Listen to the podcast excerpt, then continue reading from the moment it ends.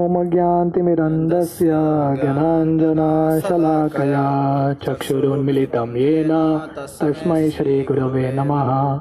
श्रीचैतन्यमनोभीष्टं स्थापितं येन भूतले। स्वयं रूप कदा मह्यं ददाति स्वपदान्तिकम् वन्देऽहं श्रीगुरो श्रीयुतः पदकमलं। श्रीगुरोन् वैष्णवांश्च श्रीरूपं सागरजातां सहगना रघुनाथान्वितं तं सजीवं साद्वैतं सावधूतं परिजनासहितं कृष्णचैतन्यदेवं श्रीराधा कृष्णपादान् सहगना ललिता श्रीविशाखान्वितंश्च नमो ओम विष्णुपादाय कृष्णप्रेष्ठाय भूतले श्रीमते भक्तिवेदान्त स्वामीति नामिने नमस्ते सरस्वती देवे गौरवाणी प्रचारिणे निर्विशेष शून्यवादी पाश्चात्यदेशतारिणे वञ्चाकल्पतरुभ्यश्च कृपा सिन्धुभ्येव च पतितानां पावनेभ्यो वैष्णवेभ्यो नमो नमः। जय श्री कृष्ण चैतन्य, प्रभु नित्यानंद श्री अद्वैत गदाधार, श्रीवासादि गौर भक्त वृंद हरे कृष्णा हरे कृष्णा कृष्णा कृष्णा, हरे हरे। हरे राम हरे राम राम राम, हरे हरे। हरे कृष्णा। तो आज सुबह हमने भागवतम का जो छठा अध्याय है, पहले स्कंद का, उसका शुरुआत किया था हमने। तो ये अध्याय का शीर्षक है conversation between Narad and Vyas. तो हमने देखा था कि व्यासदेव नारद मुनि को पूछते हैं कि आपका दीक्षा होने के बाद जब आप भक्ति वेदांत से मिलते हैं, या महान संत से मिलते हैं, उनका आपकी ज़िंदगी से चले जाने के बाद आपने आपका भक्ति का जीवन कैसे बिताया? और ऐसा बिताते बिताते आपको ये जो नारद मुनि का शरीर है ये दिव्य शरीर की प्राप्ति कैसी हुई? तो नारद मुनि बताते हैं कि आ, एक आ, क्योंकि उनके माँ के वो अकेले पुत्र थे तो इसलिए उनकी माँ जो है क्योंकि दासी थी किंकर तो लोगों के घर में जाके नौकरानी के रूप में काम कर रही थी। तो नारद मुनि अकेले पुत्र होते हुए तो उनकी जो माँ नारद मुनि को बहुत प्रेम करती है। पर समय के प्रभाव से, जैसे नारद मुनि बोलते हैं, हम सब ये दुनिया में कैसे हैं? जैसे कठपुतली होता है, और जो कठपुतली को कंट्रोल करता है, कैसे कंट्रोल करता है पपेट्स को? तो वैसे ही हम सब भगवान के हाथ में पपेट्स हैं, कठपुतली हैं। तो भगवान का क्या प्लान है हमको पता नहीं। हमारा अलग का कुछ प्लान रहता है पर भगवान का अलग ही प्लान रहता है। तो बहुत बार बोला जाता है, जब हम प्लान करते हैं, भगवान ऊपर बैठ के हँसते हैं कि ये प्लान कर रहा है। हम्म। तो नारद मुनि का एक दिन ऐसा हुआ, हमने ये श्लोक देखा था टेक्स्ट नाइन। एकदा निर्गताम गेहात, दुहंतिम निशिगाम पति, सर्पो दश, दशात पदा स्पृष्टा, कृपनाम काल चोदिता। तो उनके माँ ने उनको बहुत प्रेम दिया था और वो अकेले पुत्र थे। पर काल के प्रभाव से कृपनाम काल चोदिता। एक समय क्या हुआ? एक दिन जब उनकी माँ रात के समय जब गाय से दूध निकाल रही थी तो एक सांप ने आके उनको ढस लिया और उनकी जो माँ है, उनकी ज़िंदगी से चली गई। तो हम हम सबकी ज़िंदगी में कभी ना कभी कुछ ना कुछ तो कष्ट आएगा ही आएगा। वो इनएविटेबल है। कष्ट कब आएगा वो क्वेश्चन है। पर आएगा कि नहीं, उसमें डाउट नहीं है। हर एक की ज़िंदगी में कुछ ना कुछ आने वाला है। तो इसलिए बुद्धिमान व्यक्ति उसका ज़िंदगी ऐसा बिताना चाहिए कि जब ये टेस्ट आए ज़िंदगी में, उसके लिए वो तैयार है पहले से ही। जैसे हमने ये डिस्कस किया था कि जब लड़का स्कूल या कॉलेज में जाता है, उसको पता है कि एग्ज़ाम आएगा। तो इसलिए वो ऐसा समय बिताता है स्कूल और कॉलेज में कि वो एग्ज़ाम के लिए तैयारी करता है। तो टेस्ट क्या है? सिंसियर, प्रामाणिक स्टूडेंट है। तो जब एग्ज़ाम आता है तो वो उसका कैपेसिटी रहता है वो एग्ज़ाम को पास करने के लिए। तो नारद मुनि का टेस्ट क्या है यहाँ पे? क्योंकि उन्होंने भक्ति वेदांत ये जो महान संत से दिव्य ज्ञान सुना था, उनके ज़िंदगी में जब ये कष्ट आया, उनकी माँ चली गई नारद मुनि का अलग ही रिस्पॉन्स था। तो भक्त का रिस्पॉन्स और भौतिक लोगों का रिस्पॉन्स में बहुत फ़र्क रहता है। भक्त का रिस्पॉन्स क्या है? जो भी प्रॉब्लम आए ज़िंदगी में, वो क्या देखता है? इसमें भगवान का हाथ है। कुछ तो भगवान का प्लान है। भगवान चाहते हैं कि मैं उनके पास और जल्दी चले जाऊँ। तो हमने देखा कि प्रभुपात की ज़िंदगी में प्रभुपात का बिज़नेस बहुत अच्छे से चल रहा था। पर जब बिज़नेस पूरे तरह से नष्ट हो गया, पूरे लॉस में चले गए प्रभुपात को लगा, ये कृष्ण का प्लान है। कृष्ण की असीम कृपा है मेरे ऊपर। कृष्ण की कृपा होती है कि तो लोगों के ज़िंदगी में कल्याण होता है, धन मिलता है, यश मिलता है। पर भगवान की बहुत कृपा होती है तो भगवान सब कुछ ले लेते हैं। हरिशे तद्दनम शनय यस्याहम अनुग्रनामी हरिशे तद्दनम शनय तो यहाँ पे नारद मुनि उनके पिछले के जीवन में, छोटे बच्चे थे, पाँच साल की उम्र में कृष्ण सोचते हैं कि ये तैयार है अभी। इस पर मुझे बहुत बड़ा कृपा करनी चाहिए। तो भगवान कृपा करते हैं तो क्या करते हैं? हमारा जो भी आश्रय है, जिस चीज़ को हम पकड़ के रखते हैं, वो सब चीज़ हमारे ज़िंदगी से निकाल देते हैं। तब हमको समझ में आता है, उस समय हमारे पास दो ही ऑप्शन होता है। एक तो हम भगवान की भक्ति पूरी तरह से छोड़ सकते हैं, या दूसरा हमको लग सकता है कि यही सही अवसर है, जो मैं अभी भगवान को पूरे पूरी तरह से मैं आश्रय ग्रहण कर सकता हूँ। जैसे हम भागवतों में देखते हैं, परीक्षित महाराज। जब परीक्षित महाराज को जो श्राप मिलता है तो वो क्या सोचते हैं? ये भगवान की कृपा है। क्योंकि जनरली ये अगर ये श्राप नहीं मिलता था तो मैं अपने राज्य से राज्य को त्याग नहीं करता था। रिनाउंसिएशन का भाव मेरे हृदय में आता नहीं था। तो ये श्राप अच्छा है। क्योंकि ये श्राप में ही वरदान है, क्योंकि इससे मैं भगवान की भक्ति तीव्रता से कर सकता हूँ। तो ये अभी जो कोरोना का पीरियड चल रहा है तो एक तरह से पूरी दुनिया के लिए श्राप है। राइट घर में बैठे हैं, पर भक्तों के लिए यह वरदान है। क्यों? क्योंकि घर में बैठ के हम ज़्यादा भक्ति कर सकते हैं। तो भक्त का मतलब जो भी श्राप है, ये देखना कि कैसे इसमें भगवान का हाथ है और कैसे कर्स को, श्राप को वरदान में कन्वर्ट करना। जैसे गोवर्धन लीला होती है तो इंद्र सात दिन, सात रात बरसात बेचता है। पर व्रजवासी, एक तरह से श्राप था, पूरा वृंदावन डूबने वाला था। पर व्रजवासियों ने क्या देखा कि ये सबसे बड़ा वरदान है, क्योंकि सात दिन, सात रात हम किसके साथ हैं? कृष्ण के साथ लॉकडाउन हो गए हैं। Right so this is the biggest benediction तो शिला हमने ये तात्पर्य पढ़ा था। शिला लिख रहे हैं that is the way of dragging a sincere soul nearer to God the poor boy was being looked after only by his affectionate mother yet the mother was taken away from the world by the supreme will in order to put him completely at the mercy of the Lord तो अकेले एक ही माँ थी, पाँच साल का बच्चा है एक ही आश्रय है, पिता भी नहीं है।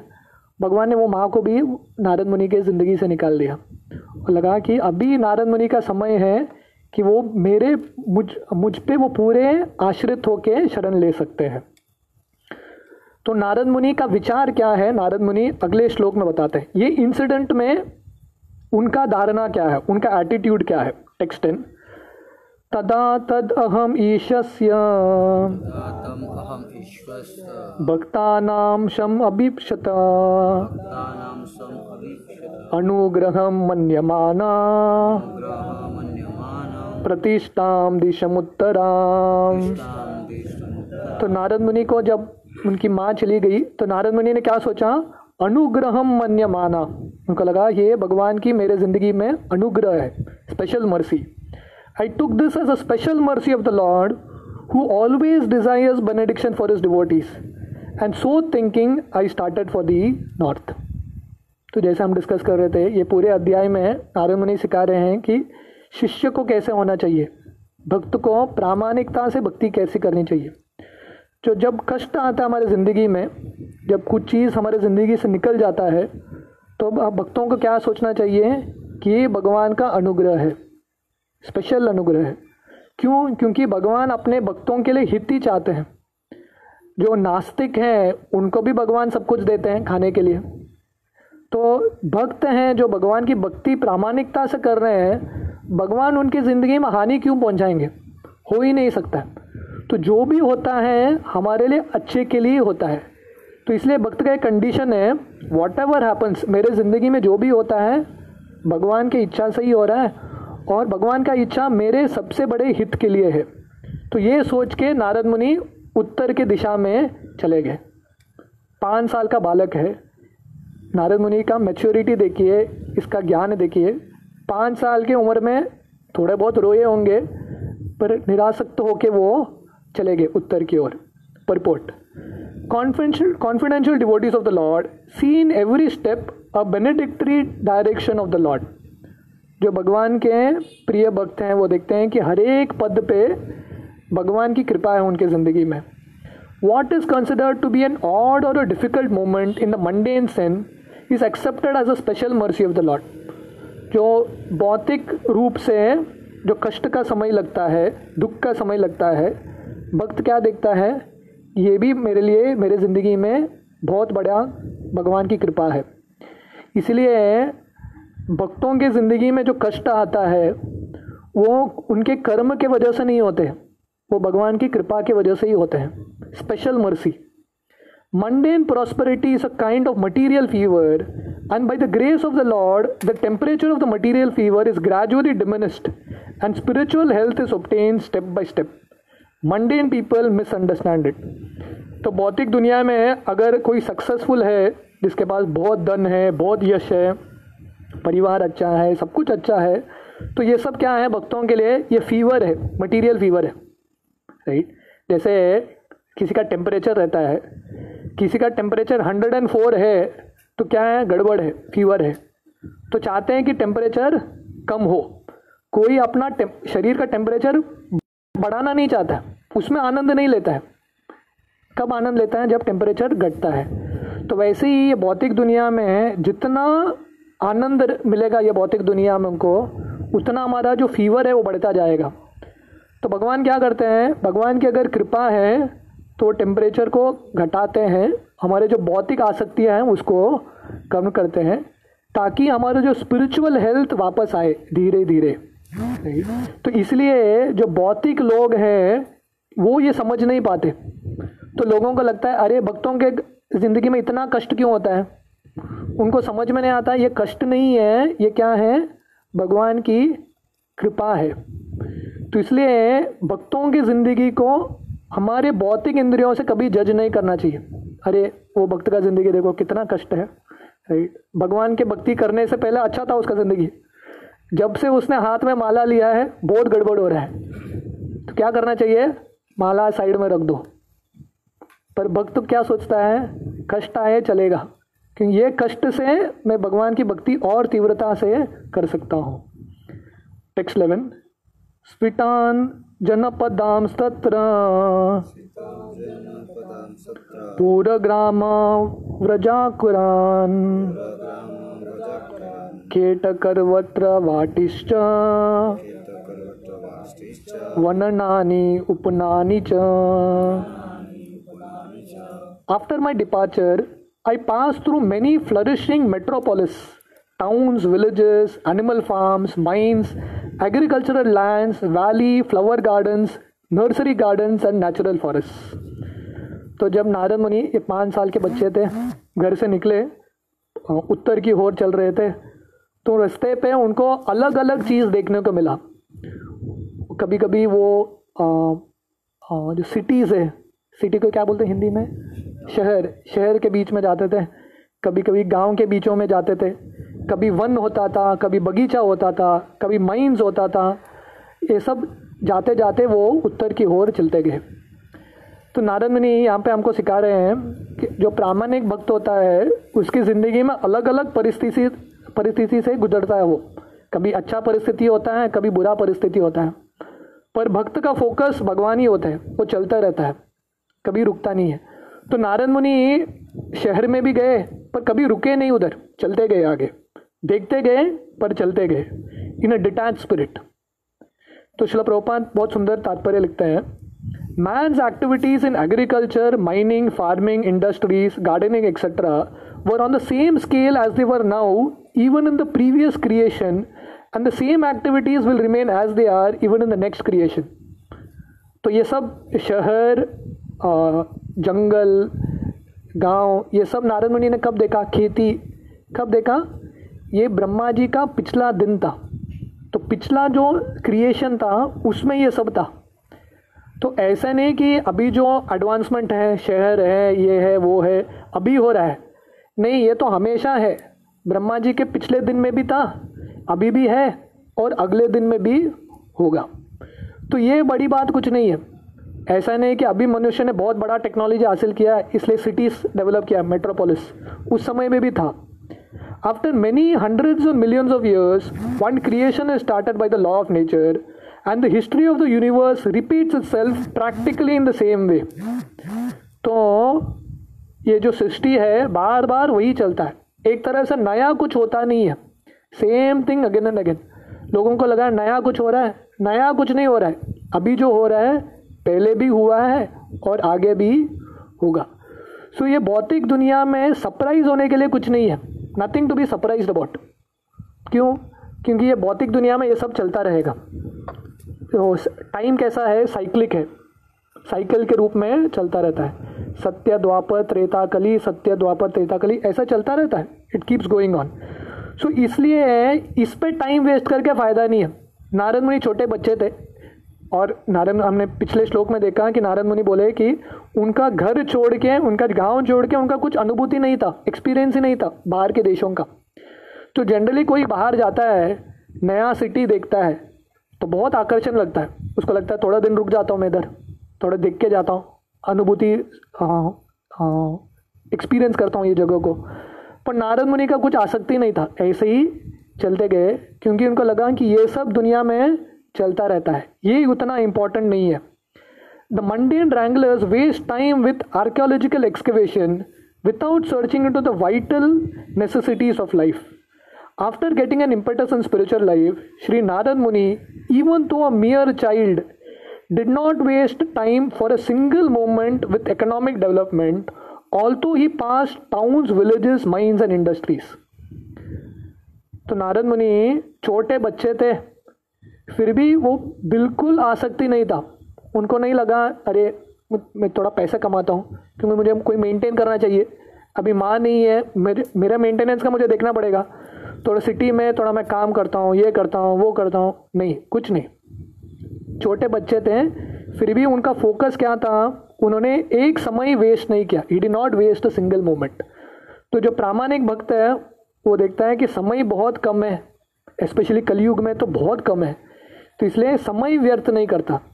तो रूप गोस्वामी बोलते हैं, एक कैरेक्टरिस्टिक है डिवोटी का, वो समय कभी वेस्ट नहीं करता। तो समय पे फोकस रहता है। इसलिए हमारे गोस्वामी इसका आप ज़िंदगी पढ़ेंगे, उनका हर एक मोमेंट उन्होंने बहुत यूटिलाइज किया। टाइम बिल्कुल वेस्ट नहीं किया। तो रघुनाथ दास गोस्वामी, वो पहले प्रसाद लेते थे, बाद में उनको लगा कि ये प्रसाद लेने में टाइम वेस्ट हो रहा है। तो क्या करते थे, दिन में रोज़ एक बार, तीन चार बूंद चांस लेते थे, बस उतना ही दिन में। और वो भी लगता था कि ये भी वेस्ट हो रहा है, मुझे ये भी कम करना चाहिए। तो नारद मुनि ये सब देख के वो मोहित नहीं हुए, वो चलते गए आगे।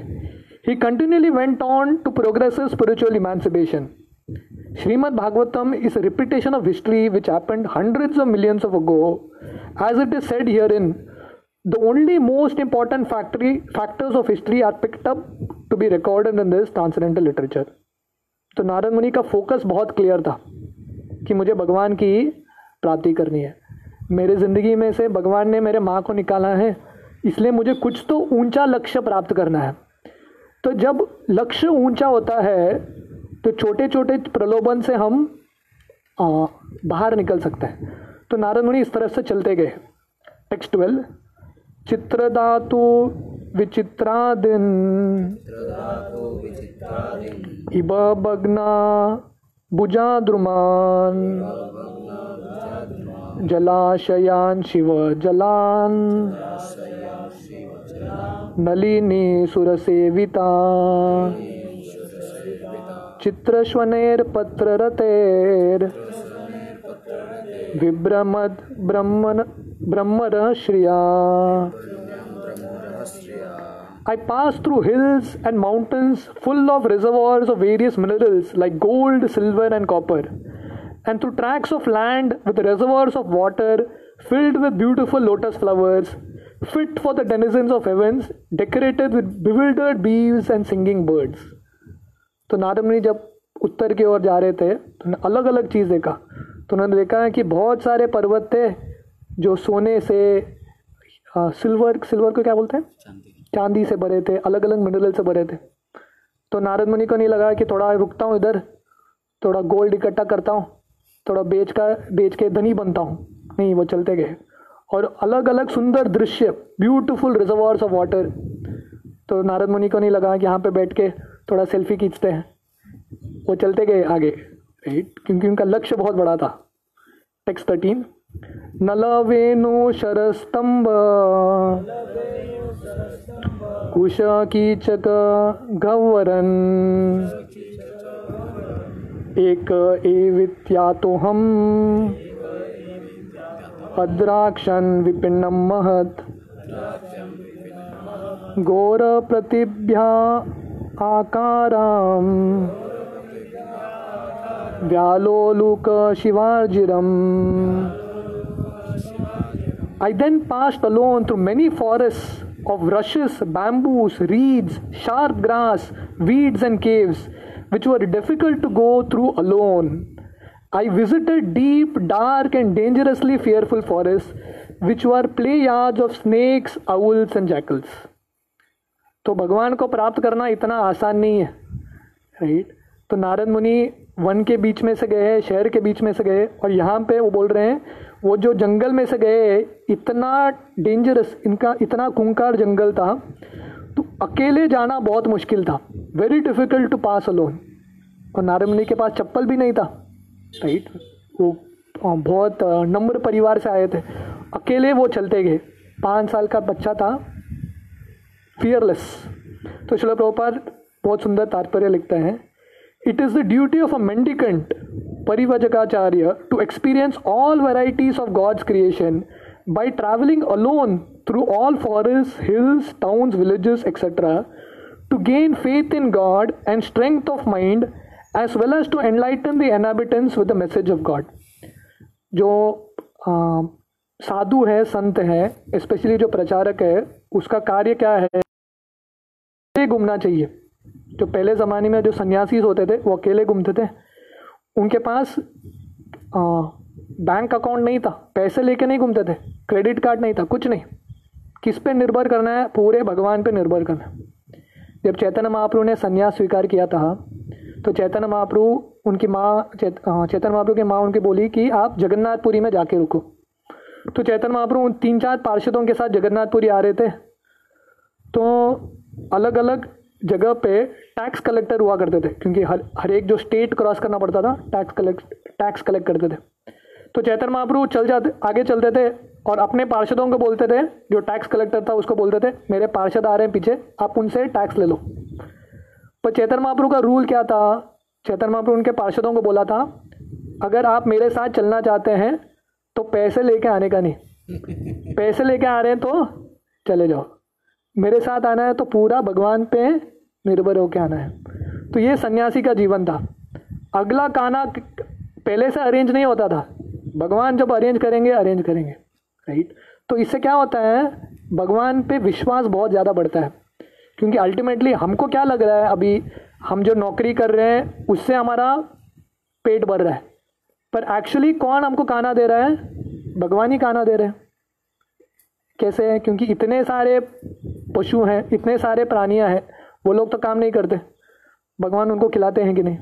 भगवान खिलाते हैं। तो वैसे ही हमको विश्वास होना चाहिए, अगर पशु को भी भगवान खिला रहे हैं और हम भगवान के भक्त हैं, हमको भगवान क्यों नहीं खिलाएँगे? हंड्रेड परसेंट खिलाएँगे, भगवान रक्षा करेंगे। तो प्रचारक का एक काम है कि अकेले चलना तो उससे क्या होता है? भगवान पर विश्वास आता है और माइंड स्ट्रांग बढ़ता है। क्योंकि डिपेंड रहने से माइंड बहुत वीक बनता है। अकेले चलते रहने से माइंड बिकम्स वेरी स्ट्रांग और तीसरा कारण है, क्यों क्यों सन्यासी को चलते रहना है अकेला? क्योंकि अलग अलग लोगों से मिलकर वो प्रचार कर सके। और sannyasi is duty bound to take all these risk without fear and the most typical sannyasi of the present age is Lord Chaitanya who travelled in the same manner through the central Indian jungle enlightening even the tigers bears snakes deers elephants and many other jungle animals तो सन्यासी का कर्तव्य क्या है? इस तरह से अकेले चलना और बिना भय के रिस्क लेना प्रचार के कार्य में। शिला प्रभुपात सत्तर साल की उम्र में शिला ऐसे ही गए, पाश्चात्य देश में गए, अमेरिका, अकेले गए without any money without any contact क्यों? क्योंकि उनका विश्वास था, मैं भगवान का कार्य कर रहा हूँ तो भगवान मेरा मदद करेंगे। I don't need any support तो चैतन महाप्रभु जब वृंदावन की ओर जा रहे थे तो झारखंड जंगल में जाते हैं और अकेले जाते हैं और वहाँ पे बहुत सारे पशु शेर बालू इत्यादि होते हैं। तो चैतन महाप्रभु बिना भय के चलते रहते हैं। In this age of Kali sannyasa is forbidden for ordinary man one who changes his dress to make propaganda is a different man from the original ideal sannyasi तो वर्णन आता है कि कलयुग में संन्यास लेना नहीं चाहिए। मतलब क्या है? डोंगी सिर्फ़ कपड़े चेंज करने का संन्यास नहीं लेना चाहिए। अंदर से सही में सन्यासी होना चाहिए। One should however take a vow to stop social intercourse completely and devote life exclusively to the service of the Lord. The change of dress is only a formality. तो कलयुग में बाहरी रूप से संन्यास लेने की ज़रूरत नहीं है। क्या इंपॉर्टेंट है? हमारा अंदर का भाव सन्यासी की तरह होना चाहिए, जो हमेशा भगवान पे निर्भर रहे। Lord Chaitanya did not accept the name of a sannyasi. And in this age of Kali, the so called sannyasis should not change their forever names following the footsteps of Lord Chaitanya. In this age, devotional service of hearing and repeating the whole, holy glories of the Lord is strongly recommended. And one who takes the vow of renunciation of family life need not imitate the Parivajagacharya like Narad or Lord Chaitanya, but may sit down at some holy place and devote his whole life and energy to hear and repeatedly chant the holy scriptures left by the great acharyas, like the six Goswamis of Vrindavan. तो शिला प्रभुपाद बोलते हैं कि कलयुग के लोगों के लिए नारद मुनि के पचिनों पे चलने की ज़रूरत नहीं है। हमको क्या करना चाहिए? एक जगह पे बैठ के अगर धाम में हो सकता है तो धाम में, या अपने घर में जिधर भी रहें, वहाँ पे बैठ के हमको क्या करना चाहिए? हमेशा भगवान का कथा कीर्तन करना चाहिए। तो ये करेंगे तो हम नारद मुनि के पच्चिनों पे चलेंगे। टेक्स्ट फोर्टीन परिशांतेन्द्रियात्मा हम तृत्प्रजितो बुभुक्षिता। स्नात्वा पीत्वा हृदय नद्या। उपस्पृष्टो गताश्रमः। Thus traveling, I felt tired both bodily and mentally, and I was both thirsty and hungry. So I took bath in a river lake and also drank water. By contacting water I got relieve from my exhaustion तो नारद मुनि इस तरह से जब चलते गए तो एक दिन वो बहुत थकावट महसूस करते हैं शरीर की शारीरिक रूप से और मानसिक रूप से वो क्या करते हैं नदी में स्नान करते हैं और वो पानी पीते हैं travelling mendicant can meet the needs of the body namely thirst and hunger by the gifts of nature without being a beggar at the doors of householders Shrila Prabhupada बोलते हैं, साधु को कैसा जीना चाहिए? जो भगवान ने गिफ्ट्स दिया है नेचर में, पानी है, फल है, उस पर निर्भर रह के उसको जीना चाहिए। दूसरों के घर पे जाके उसको भीख मांगने की ज़रूरत नहीं है। तो बोलेंगे कि वर्णन भी आता है कि साधु संत लोगों के घर में जाके भिक्षा मांगते हैं। वो किसके लिए है? The mendicant therefore does not go to house of householder to beg but to enlighten them spiritually तो साधु संत जब भिक्षा में मांगने के लिए गर, किसी के घर में जाते हैं खाना के लिए भिक्षा मांगने के लिए नहीं जाते वो किस लिए जाते हैं? लोगों को ज्ञान बांटने के लिए। Right right? तो इसलिए साधु का कर्तव्य क्या है? सिर्फ़ भिक्षा मांगना नहीं है, उसका कर्तव्य है ज्ञान बांटना। सो दैट्स वाई जो सेंट्स प्रीवियसली जो साधु संत थे, वो भिकारी नहीं थे। वो सबसे बड़े ज्ञानी थे और दूसरों को देते थे। तो शिला प्रभुपात बोलते थे कि बाहर, अभी इंडिया के लोग हर एक देश में जाके कुछ मांगना चाहते हैं, उनसे पैसा मांगना चाहते हैं। तो शिला प्रभुपात बोलते थे इंडियंस भारतीय लोगों का कर्तव्य क्या है? दूसरों से मांगना नहीं, दूसरों को देना। वो क्या है? जो भगवत ज्ञान है वो दूसरों को देना।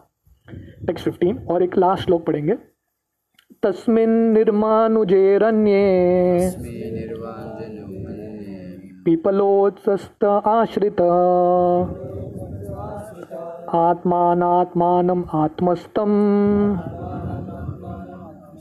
यथा श्रुतम्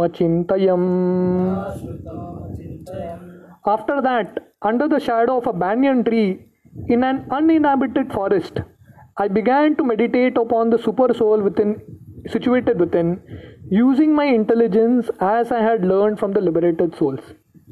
तो नारायण मुनि इस तरफ़ जब चलते गए एक पीपल वृक्ष या अश्वत्थ वृक्ष बैनियन ट्री जो वन के बीच में था वहाँ पे बैठ गए और ध्यान करने लगे जो उन्होंने भक्ति वेदांत उन्होंने जो मार्ग सिखाया था वो मार्ग पे चलते हुए वो ध्यान करने लगे। Purport one should not meditate according to one's personal whims इसलिए जो मेडिटेशन है, अपने हिसाब से नहीं होता। हर कोई बोल नहीं सकता कि मेरा अपना खुद का एक मेडिटेशन है। नहीं, उसका कुछ मतलब नहीं है। खुद का मेडिटेशन से कुछ फ़ायदा नहीं होने वाला है।